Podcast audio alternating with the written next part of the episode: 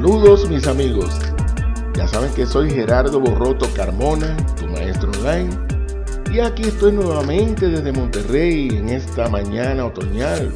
Por cierto, muy propicia para continuar conversando sobre cómo podemos ser más creativos cada día, que es el propósito principal de nuestro podcast Creativo 100%.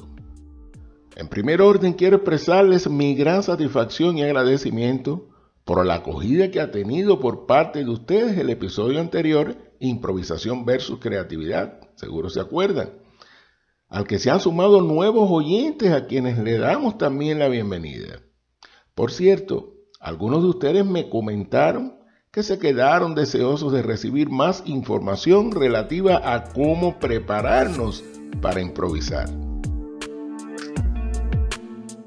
Atendiendo entonces a esta sugerencia, me dediqué a hacer este nuevo episodio al que titulé Aprende a improvisar, en el que de forma más explícita les comparto una serie de consejos que sin dudas les van a ayudar a desarrollar la capacidad de improvisar. Como siempre, claro, tomaremos como base las opiniones autorizadas y las experiencias que han sido divulgadas por psicólogos, pedagogos, sociólogos y otros profesionales que han dedicado su vida al estudio de esta problemática. Profundizaré también en la información sobre las técnicas de creatividad que han sido elaboradas por relevantes investigadores como Gordon, Osborne, Guilford, De Bono y otros, ya que precisamente es en ellas en las que se apoyan las actividades comprendidas en los consejos que ofrecemos para que aprendas a improvisar.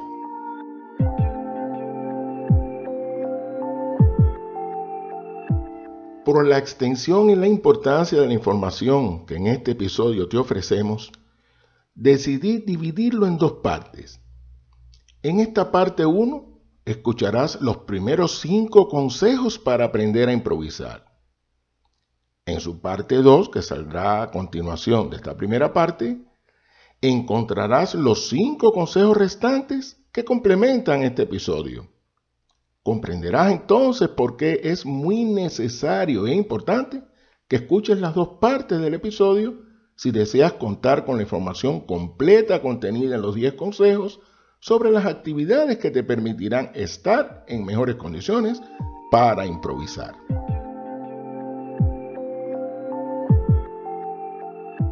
Pues ya sabes, si te mantienes escuchando el episodio hasta el final, recibirás toda la información sobre las actividades que te permitirán estar en mejores condiciones para improvisar.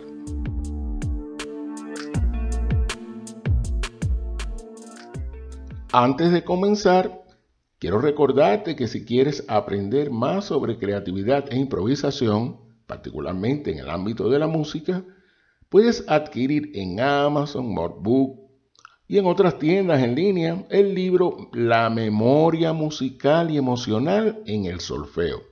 Este libro lo escribí en unión con el doctor y maestro Sergei Tibets, como ya había dicho, un destacado profesor de solfeo y un virtuoso de su instrumento, el acordeón.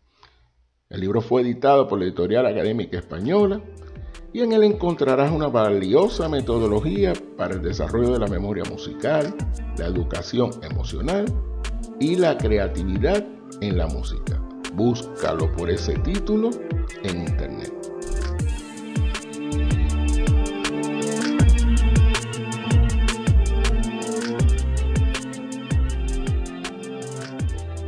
Comencemos entonces con los consejos para aprender a improvisar, que es el centro de este episodio.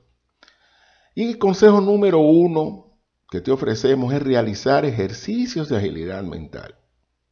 En cuanto a este consejo, tenemos que los estudios realizados en el campo de las neurociencias han demostrado que las neuronas tienen un mejor funcionamiento, tanto más conexiones generen, lo que se refleja, por supuesto, en una mayor capacidad de memoria, de análisis y de ejecución de actividades diarias. Es por esta razón tan importante que ejercitemos nuestra agilidad mental. Sin embargo, para aumentar dichas conexiones neuronales, hay que brindar al cerebro más conocimientos y más estímulos a partir de encontrar la solución a un nuevo problema, ejecutar actividades diferentes a las habituales o aumentar la velocidad de resolución ante alguna situación o acción. Fíjense qué importante. Bueno, ejemplos de ejercicios para activar la agilidad mental hay muchos. Estoy seguro que en algún momento has realizado alguno de ellos, incluso como una actividad recreativa. Por ejemplo, entretenerte habitualmente con los juegos de agilidad mental que aparecen en algunas revistas o libros de pasatiempo.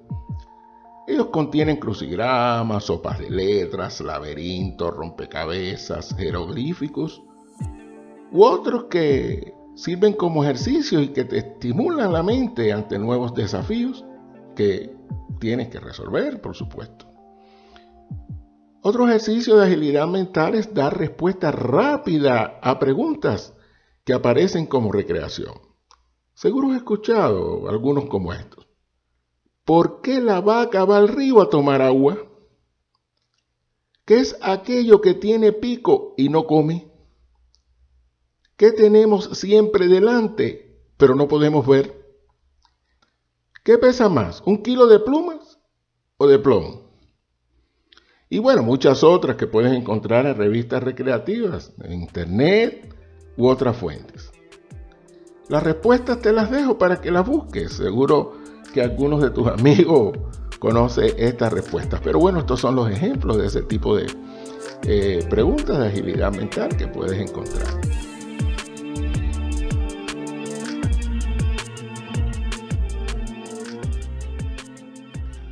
Otro ejercicio muy importante para mantener el cerebro activo y que recuerdo mucho es el que hacíamos en las clases de apreciación musical cuando estudiaba en el instituto pedagógico, que la profesora nos ponía a hacer silencio durante un minuto, ponía la grabación de un concierto, por ejemplo, de música clásica o de cualquier otro tipo de música, y en ese lapso teníamos después primero escuchar muy bien, con mucha atención.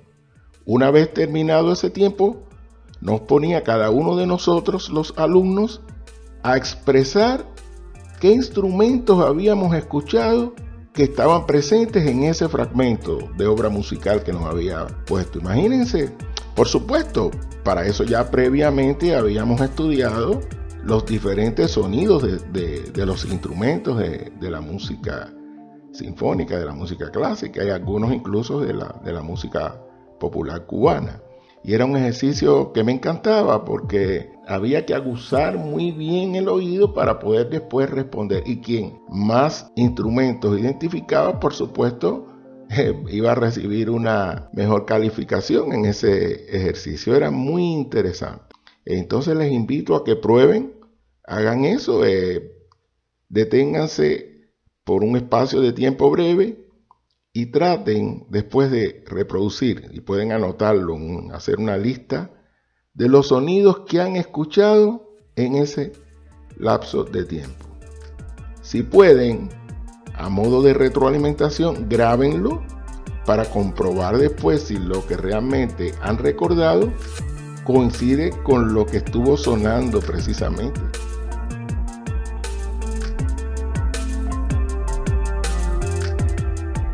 Consejo 4, y miren qué interesante. Asociar a las personas o a los hechos con imágenes o canciones. Esta es una actividad relacionada con las improvisaciones que además es un excelente recurso mnemotécnico, es decir, para ayudar a la memoria a retener en la mente los fenómenos o hechos vividos. Es algo que me atrevería a decir que de forma inconsciente he ejercitado desde muy pequeño. Tal vez tú también pero lo cierto es que cualquier canción que escucho me trae el recuerdo de alguna persona o de algún acontecimiento ocurrido en cualquier etapa de mi vida.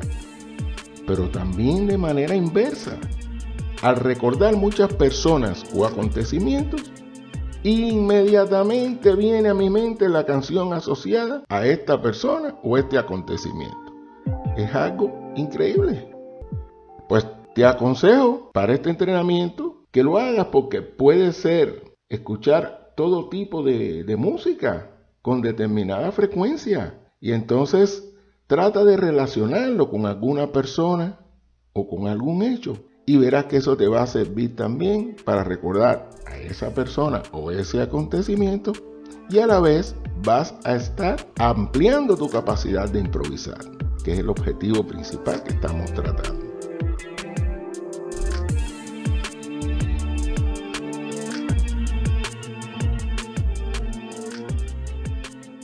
Consejo número 5, también de gran importancia.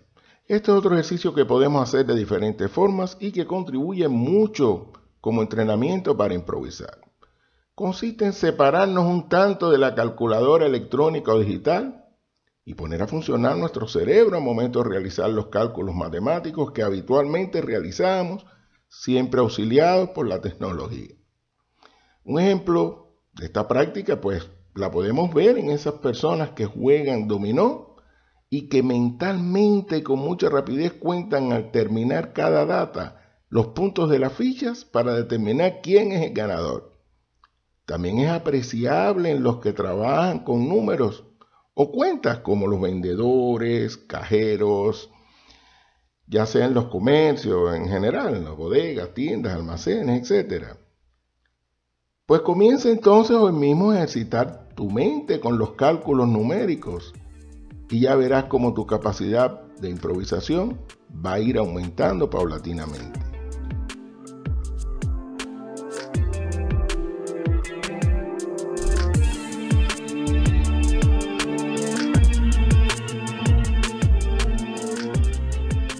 Espero que en los primeros cinco consejos que te brindamos en esta parte 1 del episodio Aprende a improvisar, hayas encontrado una información inicial sobre las actividades para comenzar el entrenamiento para improvisar, que completarás cuando escuches los consejos restantes que contiene la parte 2. A medida que los pongas en práctica, entonces comenzarás a ser cada vez más creativo. No obstante, debes tener en cuenta que aunque la improvisación es por lo general una acción repentina y muchas veces inesperada, en muchos casos se requiere de una preparación previa para poder realizarla.